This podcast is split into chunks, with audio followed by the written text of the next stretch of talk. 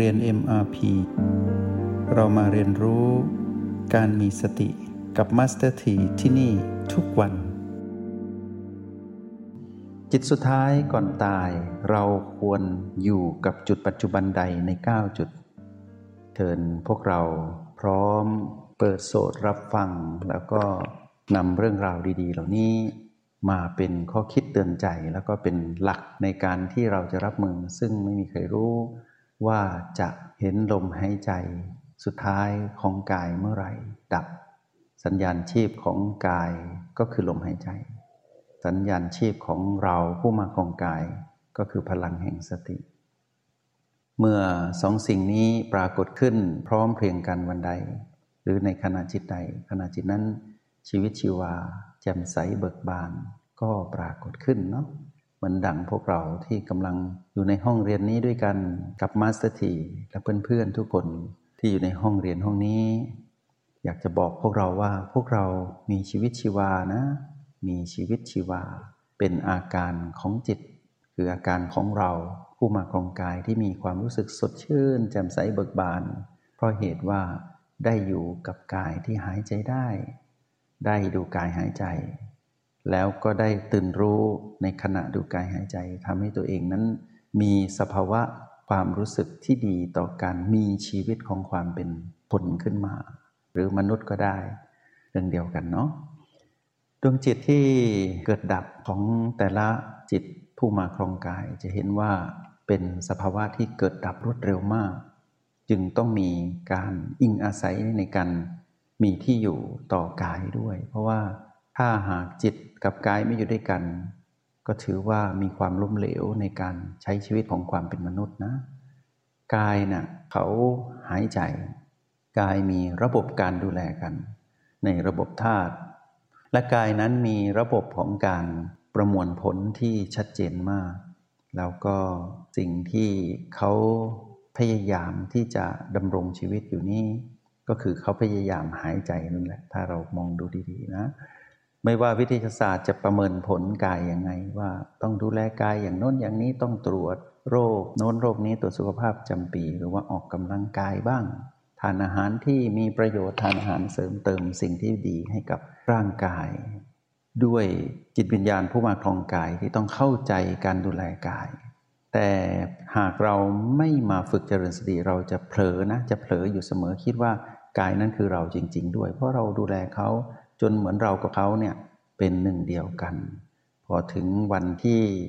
กายหยุดหายใจตอนนั้นถึงรู้รู้ก็สายเกินไป เพราะว่าเอาอะไรไม่ทันแล้วก็ไม่เคยมีประสบการณ์ในการที่จะเจริญสติเป็นผู้ดู จึงไม่สามารถรับมือกับการหมดลมของกายตรงนั้นได้ ทีนี้ในเราก็มาดูต่อเนาะเป็นคำถามที่ดีมัสถีก็ชวนพวกเราคุยไปตามภาษาเนาะบอกว่า สไตล์มัสถีกับ MRP ก็ประมาณนี้แหละก็คือ คุยให้เห็นภาพใหญ่ ๆ แล้วค่อยเจาะลึกลงไป แล้วก็ถอดรหัสไปด้วยกันนะ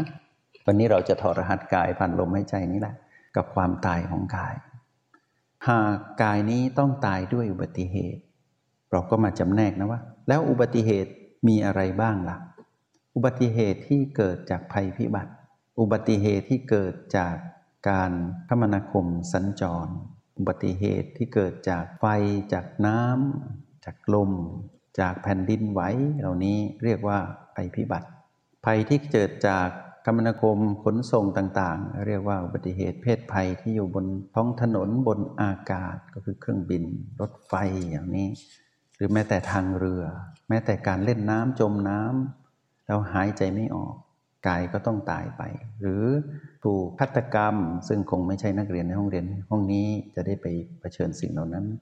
หรือว่าด้วยโรคภัยไข้เจ็บที่เกิดแต่กายที่กายอาจจะบรรจุของที่เป็นของเสียเข้าไปมากเกินไป เนื่องจากในอดีต พวกเราอาจจะไม่ได้ดูแลกายมากนัก หรือว่าโรคของยีนโครโมโซมที่เปลี่ยนแปลงไปเป็นโรคที่เป็นติดตัวมาแต่เกิด เป็นโรคทางกาย หรือแม้แต่ก้อนเนื้อที่เป็นแขกไม่ได้รับเชิญ แต่ปรากฏขึ้นในจุดใดจุดหนึ่งของกาย กลายเป็นเนื้อร้ายเป็นมะเร็ง หรือแม้แต่การที่อยู่ในช่วงของโรคระบาดเหมือนที่ผ่านมาจะเห็นว่า เชื้อโรคตัวน้อยๆเนี่ยก็สามารถทำให้กายหยุดหายใจได้เหมือนกัน การผ่าตัดที่ผิดพลาด หรือการรักษาโรคทานยาผิด หรือทานอาหารเป็นพิษ สุดท้าย กายก็ไม่สามารถสร้างสมดุลหรือมีภูมิต้านทานได้ในที่สุดกายก็ต้องตาย เราจะใช้อะไรมารับมือกับเรื่องราวมากมายเหลือเกินที่กายต้องตาย เรามาดูสิ่งที่จะเกิดขึ้นนะ ก็คือว่ามีโอกาสเกิดขึ้นเสมอก็คือ เราไม่รู้ด้วยเหตุของการตายของกาย อันนี้เราไม่รู้แน่นอน ไม่มีใครรู้ ว่าสาเหตุการตายของกายนะในอนาคตสาเหตุการตายนั้นจะเกิดจากอะไรเราไม่รู้ แต่เรารู้แน่ๆก็คือว่าสาเหตุการตายของกายนั้นนะเหตุนั้นนะจะทำให้กายหยุดหายใจ อันนี้เรารู้แน่ๆ แล้วก็เราก็ไม่รู้ต่ออีกว่า แล้วจะเกิดขึ้นเมื่อไหร่ ตรงนี้แหละเป็นเรื่องเป็นโจทย์ที่หนักเลยนะ เป็นการบ้านที่เราต้องเตรียมตัวให้ดี เพราะว่าเราไม่รู้เวลาสิ ว่าจะเกิดขึ้นตอนตื่นหรือตอนหลับตอนเดินทางตอนทำงาน ตอนไหนไม่มีใครรู้ แล้วเราก็ไม่รู้ว่าตอนนั้นน่ะจะมีลางบอกเหตุอะไร ไม่มีใครรู้ ไม่มีใครรู้จริง ๆ สาเหตุแห่งการตายของกาย สาเหตุหลักตรงนั้นเราก็ไม่รู้ เวลาที่กายจะหยุดหายใจ หรือโดนเหตุนั้นทำให้เกิดระบบที่แปรปรวนของกายจนหยุดหายใจ เราก็ไม่รู้อีก นักเรียนในห้องเรียนห้องนี้ ตระหนักรู้ให้ดีนะว่าต้องไม่ประมาทนะ แล้วเราก็บรรจุนะ บรรจุความตายนี้ไว้ในพีพีเนาะคงไม่มีใครบรรจุความตายเป็นพีพีบวกหรอกดีใจที่ตายไม่มีนะ พอถึงเวลาตายจริงๆนะไปถามคนตายแล้วฟื้นเถอะ เขาจะตอบว่าความตายนั้นน่ากลัว ไม่ใช่เป็นเรื่องบวก เป็นเรื่องลบนะ เรื่องลบ เพราะว่าเป็นสิ่งที่ยิ่งคนที่ไม่ได้ฝึกทางการเจริญสตินะคิดว่ากายเป็นของตัวเนี่ยตัวเองเป็นกายเนี่ย นั้นละหนักเลย เพราะว่ารับไม่ได้ ลบสุดๆเลย ไม่ยอมจำนนต่อความตายจะดิ้นรนอยู่ตลอดแต่ในที่สุด กายเขาก็แสดงศักยภาพของเขาออกมาเต็มๆก็คือว่า เขาไม่ไหวแล้ว เขาเลยต้องตาย มีพระภิกษุรูปหนึ่งท่านเป็นพระสุปฏิปันโนนะ ท่านก็ดูแลชีวิตของท่านทั้งกายทั้งจิตมาอย่างดีจนถึงวัยชรา วันหนึ่งนะ ท่านเข้านอน ท่านเข้านอนคือจำวัดนี่แหละ ท่านนอนที่เตียง แต่ท่านยกขาขึ้นเตียงได้ข้างเดียว พระอุปถากท่านก็ตามพระก็เรียกพระอุปถากเบาๆ มาช่วยหลวงปู่หน่อยเร็วกายมันไม่ให้ความร่วมมือแล้ว ปู่ยกขาได้ข้างเดียว ขึ้นเตียง อีกข้างหนึ่งยกไม่ขึ้น กายมันไม่ให้ความร่วมมือแล้วมาช่วยหลวงปู่หน่อย พระอุปถาก็ตกใจก็รีบไปหา แล้วก็ช่วยยกขาหลวงปู่ขึ้นอีกข้างหนึ่ง อถึงอีกไม่นาน หลวงปู่ก็ต้องอำลากายที่ไม่หายใจ เพราะว่าเริ่มไม่ให้ความร่วมมือกันแล้ว ทีนี้คนที่เป็นหนักกว่านี้คือ เป็นอมพฤกษ์อมพาตเนี่ยอันนี้ยิ่งหนักเลย เพราะว่าถ้าหากไม่เคยฝึกทางการเจริญสตินะ จะรับมือกับสิ่งเหล่านั้นไม่ได้ก็ต้องทุกข์ทรมานเป็นที่สุด เพราะว่าสั่งกายไม่ได้เลย ขอความร่วมมือกับกายก็ไม่ได้ สมมติ อย่างเป็นเจ้าชายนิทราอย่างเงี้ยนอนเหลือแต่การรับรู้แค่กายส่วนศีรษะนิดหน่อยเท่านั้นเอง พูดก็ไม่ได้กระพริบตาอย่างเดียวร้องไห้ ใครก็ไม่เข้าใจในสิ่งที่ตัวเองต้องการ เขียนก็ไม่ได้ทำอะไรก็ไม่ได้ ถ้าหากเรามีสภาพของการอยู่กับกายแบบนั้นนานๆลองนึกสภาพนะทุกทรมานสุดๆ ทีนี้คำตอบก็คือว่า มัสถีชวนพวกเราคุยซะจนน่ากลัวเลยนะว่าเราจะเจออะไร แต่นักเรียนในห้องนี้นะ่ะ เชื่อเรื่องบุญใช่ไหมถ้าหากเราเป็นคนดีมีสติ เจ้ากรรมในเวรหรือเหตุการณ์ตายต่างๆ ก็ต้องตายดี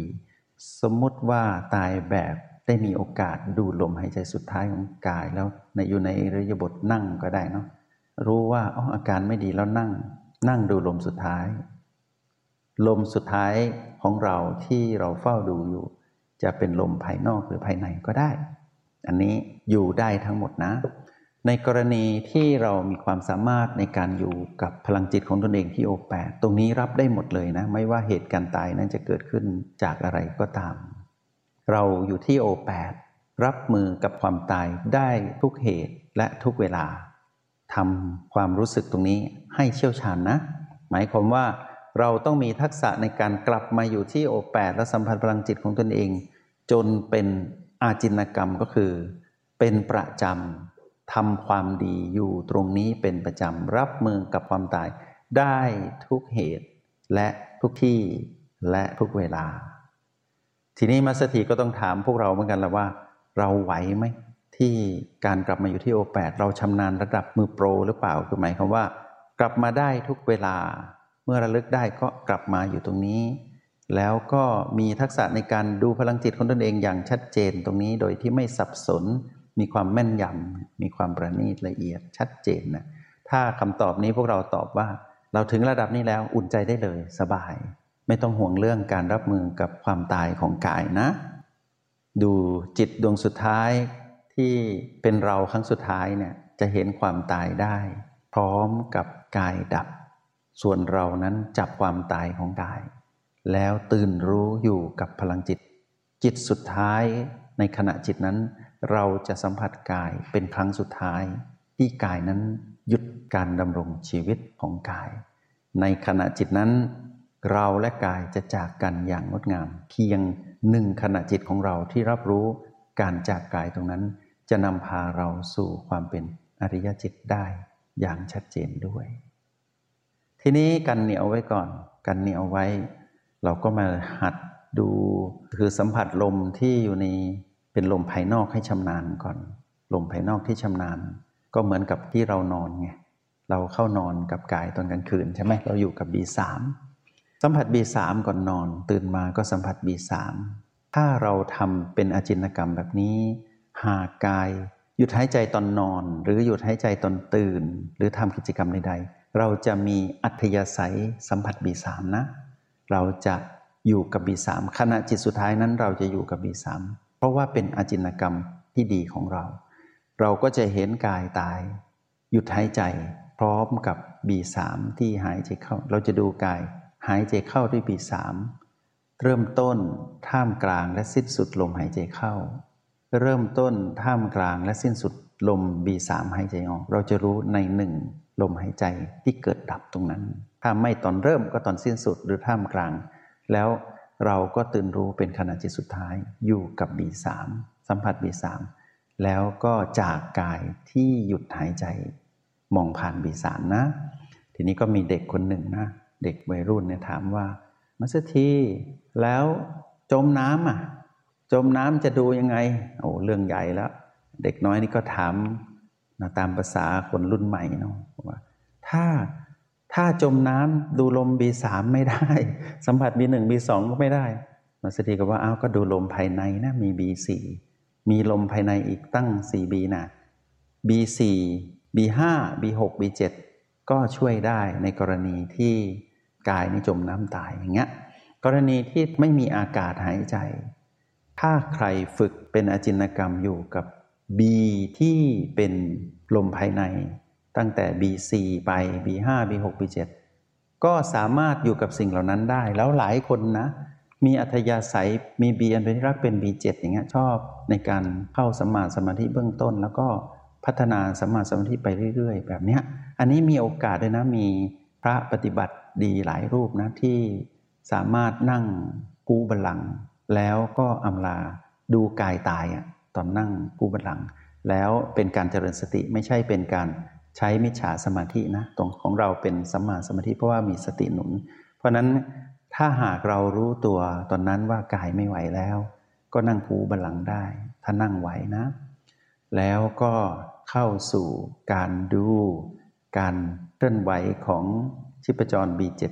ไม่ตุบก็ตุบแหละ สุดท้ายก็จะดับลงตรงนั้นเนาะ มีความหลากหลายในการใช้เครื่องมือก็คือ B1 B2 B3 B4 ประตู B5 B6 B7 แล้วก็ O8 มาสถีอย่าให้พวกเรากันเหนียวไว้ดีๆ ก็คือ ฝึกทุกบีให้ชำนาญ เพราะว่าตอนนั้นเราไม่รู้หรอกว่า เราจะเร็วขนาดไหนในการกลับมาอยู่กับจุดปัจจุบันทั้ง 9 เพราะว่า เมื่อผีผีลบปรากฏขึ้น เช่น หลายคนยกตัวอย่างนะ ยกตัวอย่างเบาๆให้พวกเราฟังแต่อาจจะเป็นจริง เป็นผู้หญิงแล้วกลัวงูอ่าเป็นผู้หญิงแล้วกลัวงู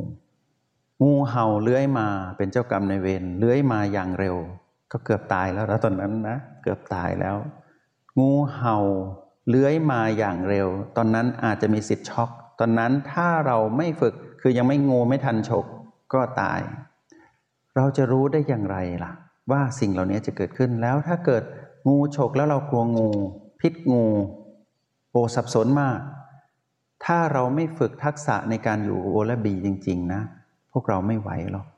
ถ้าเป็นโรคที่เจ็บป่วยทางกายเรื้อรังเราพอไหวเพราะเรารู้นี่ว่าธรรมชาติของกายมันแปรปรวนแบบนี้แล้ว ทีนี้ถ้ากายหยุดหายใจตอนหลับอีกอะตอนหลับตอนนอนด้วยกันนะเราจะทำยังไง เราจะรู้ทุกอย่างนะมาสถีบอกพวกเราได้เลย ประสบการณ์การรับมือกับความเปลี่ยนแปลงในชีวิตของพวกเรา กับเรื่องราวที่เปลี่ยนแปลงตรงนี้แหละจะเป็นเครื่องบอกพวกเราเสมอว่า เราจะใช้รหัส O และ B รับมือกับ PP ได้อย่างไร จุดปัจจุบันทั้ง 9 นี้มีประโยชน์อยู่เสมอแม้แต่ B1 และ B2 รับอะไรไม่ทันตั้งหลัก จากนั้นก็ดูลมหายใจสุดท้ายของกาย หรือกายหยุดหายใจ หรือกายแตกสลาย ด้วยอุบัติเหตุด้วยเรื่องราวใดๆก็ตาม มาสถีขอเป็นกำลังใจให้พวกเราว่า จิตสุดท้ายก่อนตาย เราควรอยู่กับจุดปัจจุบันใดใน 9 จุดคำตอบสรุปลงตรงที่ว่า อยู่ให้ชำนาญทั้ง 9 จุด วันนั้นเราจึงจะรู้ เมื่อถึงเวลานั้นขณะจิตนั้น เราจึงจะรู้ว่าจะอยู่กับจุดใด ตรงนี้คือคำตอบนะ ไม่มีใครรู้ แต่เรารู้แน่ ๆ ว่า 9 จุดปัจจุบันนั้น เราทำได้ดีสัมผัสได้ดี ตื่นรู้ได้ดีเพียงใด มีเราเท่านั้นเป็นผู้ให้คำตอบกับตนเอง หากใครยังไม่ชำนาญทั้ง 9 จุดปัจจุบันไปฝึก เพราะสมมุติว่าจุดนั้น เช่น B6 สมมติจะต้องรับมือกับความตายแบบนั้น แล้วเราไม่ชำนาญ B6 เราจะทำยังไงล่ะ เราก็เอวังไปแบบไม่รู้เนื้อรู้ตัว แต่ถ้าสมมุติว่าเราชำนาญทุกจุดจะเอื้อเฟื้อกับเราอยู่ตลอดเวลา แล้วมารก็ไม่ได้ช่องแม้กระทั่งมัจจุมารหรือมัจจุราชคือความตาย ก็จะไม่สามารถได้ช่องทำให้เราเกิดอารมณ์ของมารได้ เราก็ตื่นรู้กายตาย แต่เราตื่นรู้เป็นจิตอริยะได้อยู่เสมอนะ จงใช้ชีวิตอย่างมีสติทุกที่ทุกเวลา แล้วพบกันใหม่ ในห้องเรียน MRP กับมาสเตอร์ที